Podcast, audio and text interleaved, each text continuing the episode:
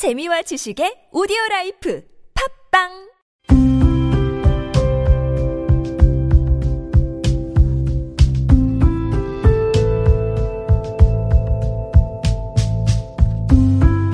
칼럼을 읽어드립니다.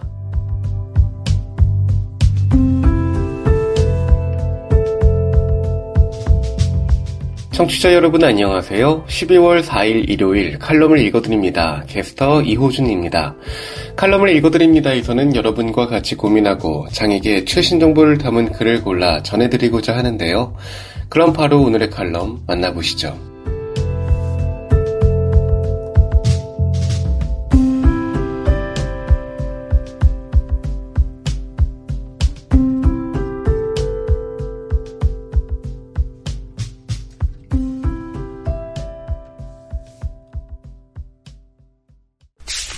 에이블 뉴스, 고령 장애인의 고용과 일자리에 대한 정책적 관심 절실, 기고 김용탁 한국장애인 고용공단 고용개발원 선임연구위원 2020년 고령화 기준인 65세 이상 인구 비율은 전체 인구의 16.4%다. 반면 장애인은 49.9%로 전체 인구의 2배가 넘는 수치다. 굳이 고령사회, 초고령사회라는 개념을 사용하지 않더라도 장애의 고령화 문제는 심각하다. 일반적으로 연령과 장애 이중차별에 노출된 고령 장애인의 경제 활동은 매우 열악하다. 2020년 장애인 고용 패널 조사에 의하면 노년기 장애인이 느끼는 소속 계층이 하층이라고 답변한 비율을 66% 수준으로 이는 청년기, 중장년기에 비해 상대적으로 가장 높다. 월 평균 가구 소득이나 월 평균 개인 소득 역시 청년기와 중장년기에 비해 가장 낮게 나타났다. 지난해 장애인 경제활동 실태조사에서 고령 장애인과 비고령 장애인 집단을 구분해 살펴본 결과를 보면 고령 장애인은 낮은 경제활동 참가율과 함께 고용권이 없는 자영업자나 임시 근로자로 시간제 근로에 더 많이 분포돼 있음을 알 수 있다. 조금 더 다른 상황을 본다면 노후 생활을 위한 경제적 준비 여부에 대해 장애 인구의 74.8%는 준비하지 않고 있다고 답변했다. 노후 준비를 하는 경우 경제적 노후 준비 정도가 부족하다고 답변한 비율은 62.9%다. 국민 노후 보장 패널 조사 분석 결과에 따르면 은퇴 장애인의 70.5%는 비자발적으로 은퇴한 걸로 나타났다. 그리고 이들의 79.9%는 경제적으로 독립적이지 못하다고 답변했으며 공적연금을 수급받는 비중 역시 33.4%에 불과했다. 정리하면 고령장애인은 경제활동에 참여하기 어렵고 참여한다 하더라도 상대적으로 더 열악한 노동시장에 내몰리며 그 일자리마저도 비자발적으로 떠나는 비중이 매우 높다는 거다. 그리고 그 과정에서 빈곤 문제는 더 심화될 수밖에 없는 결과값을 보여준다. 그럼 현 시점에서 고령 장애인의 경제적 어려움을 해소시키기 위한 방안은 무엇인가? 또는 현재 장애인 고용 정책에서 고령 장애인에 특화된 사안이 있는가라고 질문할 경우 어떤 답변이 가능할까? 딱히 마땅히 시의적절하게 답변할 수 있는 팩트가 없다. 통계적으로 볼 때 발달장애 외에 지체, 청각, 시각장애는 노화와 동반되는 경우가 많아 나이를 먹을수록 더 많이 발생한다. 그런데 이들 고령장애인에 대한 정책적 지원이 특별하게 없다는 것은 안타까운 일이 아닐 수 없다. 다시 한번 고령장애인의 경제적 문제, 고령장애인의 고용 문제를 되짚어봐야 한다는 과제가 등장한다. 우린 이 시점에서 정책 대상으로서 고령 장애인을 보다 세분화하는 것이 중요한 의미가 있다는 점을 강조하고 싶다. 가장 먼저 언급할 수 있는 것은 역 연령 중심의 고령과 노인 기준이다.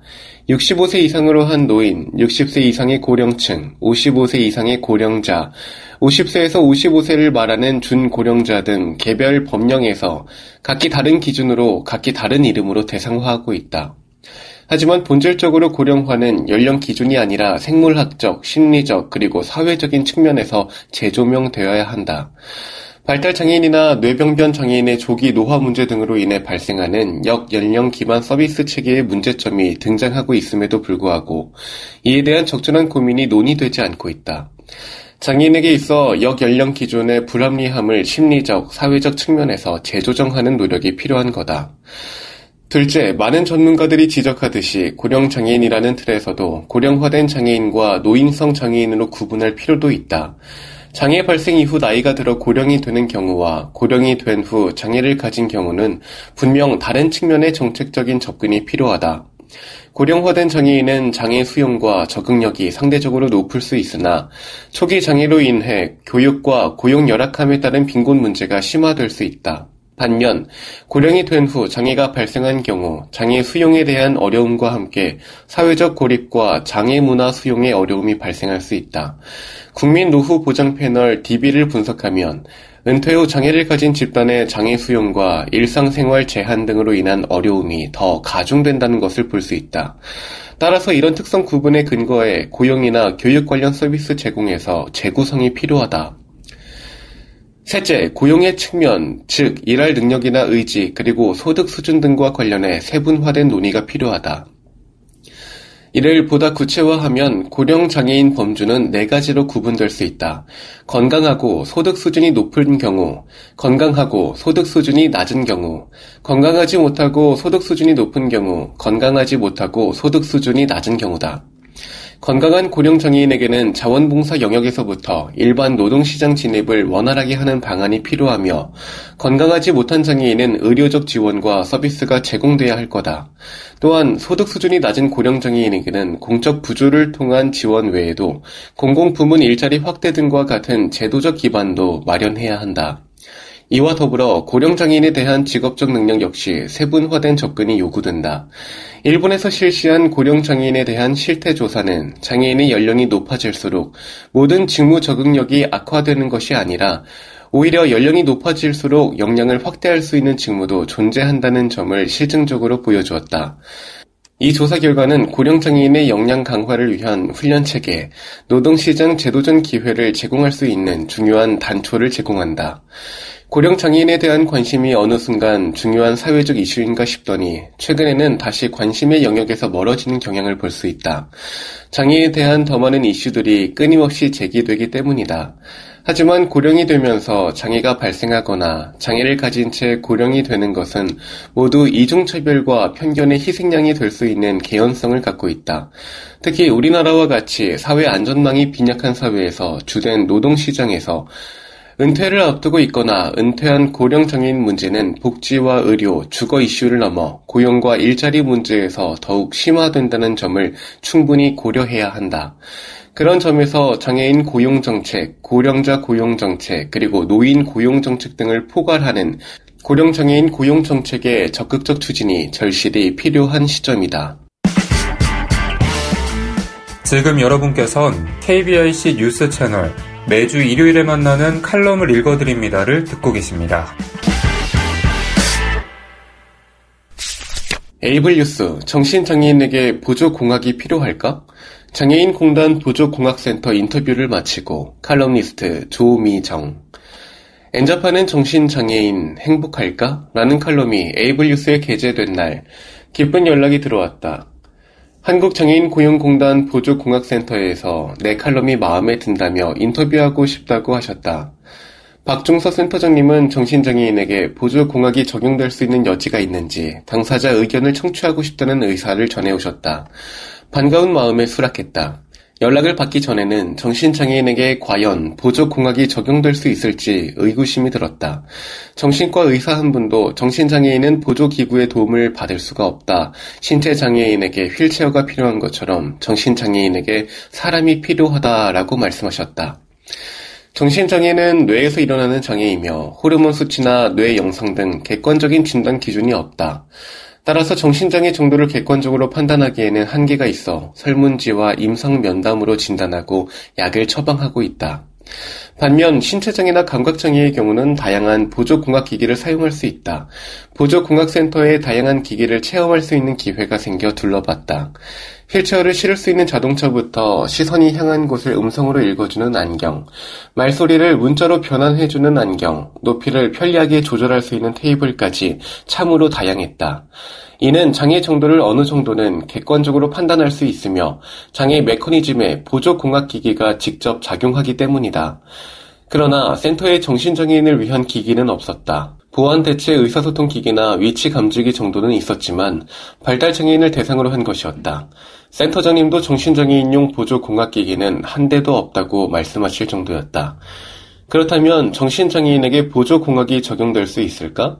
환청을 듣고 환시를 보고 우울하고 주의력이 떨어지고 긴 글을 잘 읽지 못하고 고립되는 이들을 어떻게 보조할 수 있을까?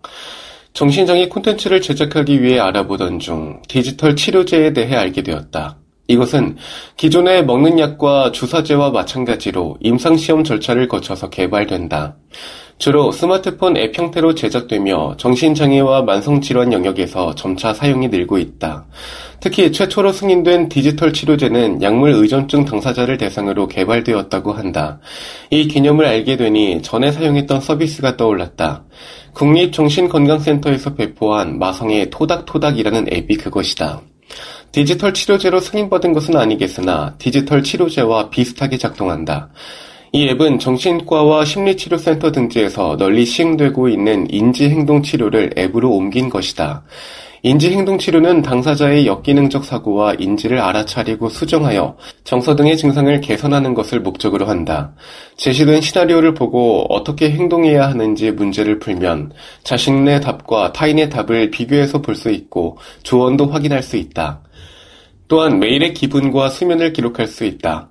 국가정신건강정보포털에 따르면 마성의 토닥토닥은 역기능적 사고 및 우울과 불안을 감소시키는 효과가 있다고 한다. 정신장애인은 꾸준한 약물 복용이 중요하다. 시중에는 약물 복용을 도와주는 앱이 많이 나와 있다. 약물 복용 시간이 되었음을 알려주고 약을 다시 구입할 시기를 알려주며 스마트워치와 연동해 더 편리하게 이용할 수 있다. 또한 한 종류의 앱만이 가능한 것이 아니라 다양한 종류의 앱을 지원하고 있어 중복 장애인도 사용하기가 좋다. 양극성 장애나 우울장애 당사자는 mood tracker 앱을 사용할 수 있다. 이것도 많은 종류가 있다. 어떤 정신과에서는 환자에게 앱을 설치하도록 한 다음 일상생활에서 기록하게 하고 다음 진료에서 확인한다고 한다. 의사가 매일 연락할 수 없기 때문에 의료진이 당사자의 기분 변화를 살펴볼 수 있도록 돕는다. 그 외에 마음 챙기기나 심호흡 앱, 수면을 도와주는 자연의 소리 앱도 정신장애인이 유용하게 사용할 수 있다. 뿐만 아니라 스마트워치로 수면 시간을 자동 측정하고 심박수를 모니터링해서 공황이 왔음을 알 수 있다. 주의력이 저하된 당사자는 뽀모도로 타이머라에서 25분 작업하고 5분 쉴 수 있도록 시간을 잴 수도 있다. 장애인용 보조공학기기가 거창한 기계와 고급 기술에만 해당된다고 한다면 이런 아이디어는 나올 수 없을 거다. 그런 고정관념을 깨면 정신장애인의 삶을 보조하고 삶의 질을 향상시킬 수 있는 방법은 얼마든지 많다. 더불어 보안 대체 의사소통이나 쉬운 정보와 같은 발달장애인 보조 도구도 정신장애 영역에서 적용될 수 있다. 중증 정신장애 당사자는 의사소통에 어려움을 겪거나 문장을 이해하기 힘든 경우가 많기 때문이다. 타 유형의 장애인을 위한 도구가 정신장애인에게 해당되지 않는다는 편견 때문에 정신장애인은 이런 보조에 접근하지 못하는 경우가 많다. 정신장애는 다른 유형의 장애와 상당히 다르다는 편견이 보조공학기기, 복지관 이용 등 정신장애인 접근성을 떨어뜨리고 있다. 이 유형 아니면 다른 것이라는 이분법적인 생각이 정신장애인의 삶을 혁신시킬 아이디어를 저해하고 있는 것은 아닌지 생각해 본다.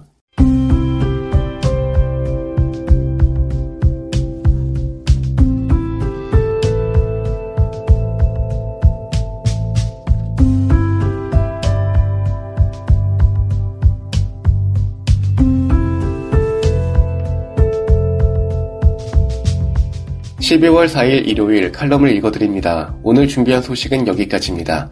지금까지 제작의 이창훈, 진행의 이호준이었습니다. 끝까지 청취해주셔서 고맙습니다.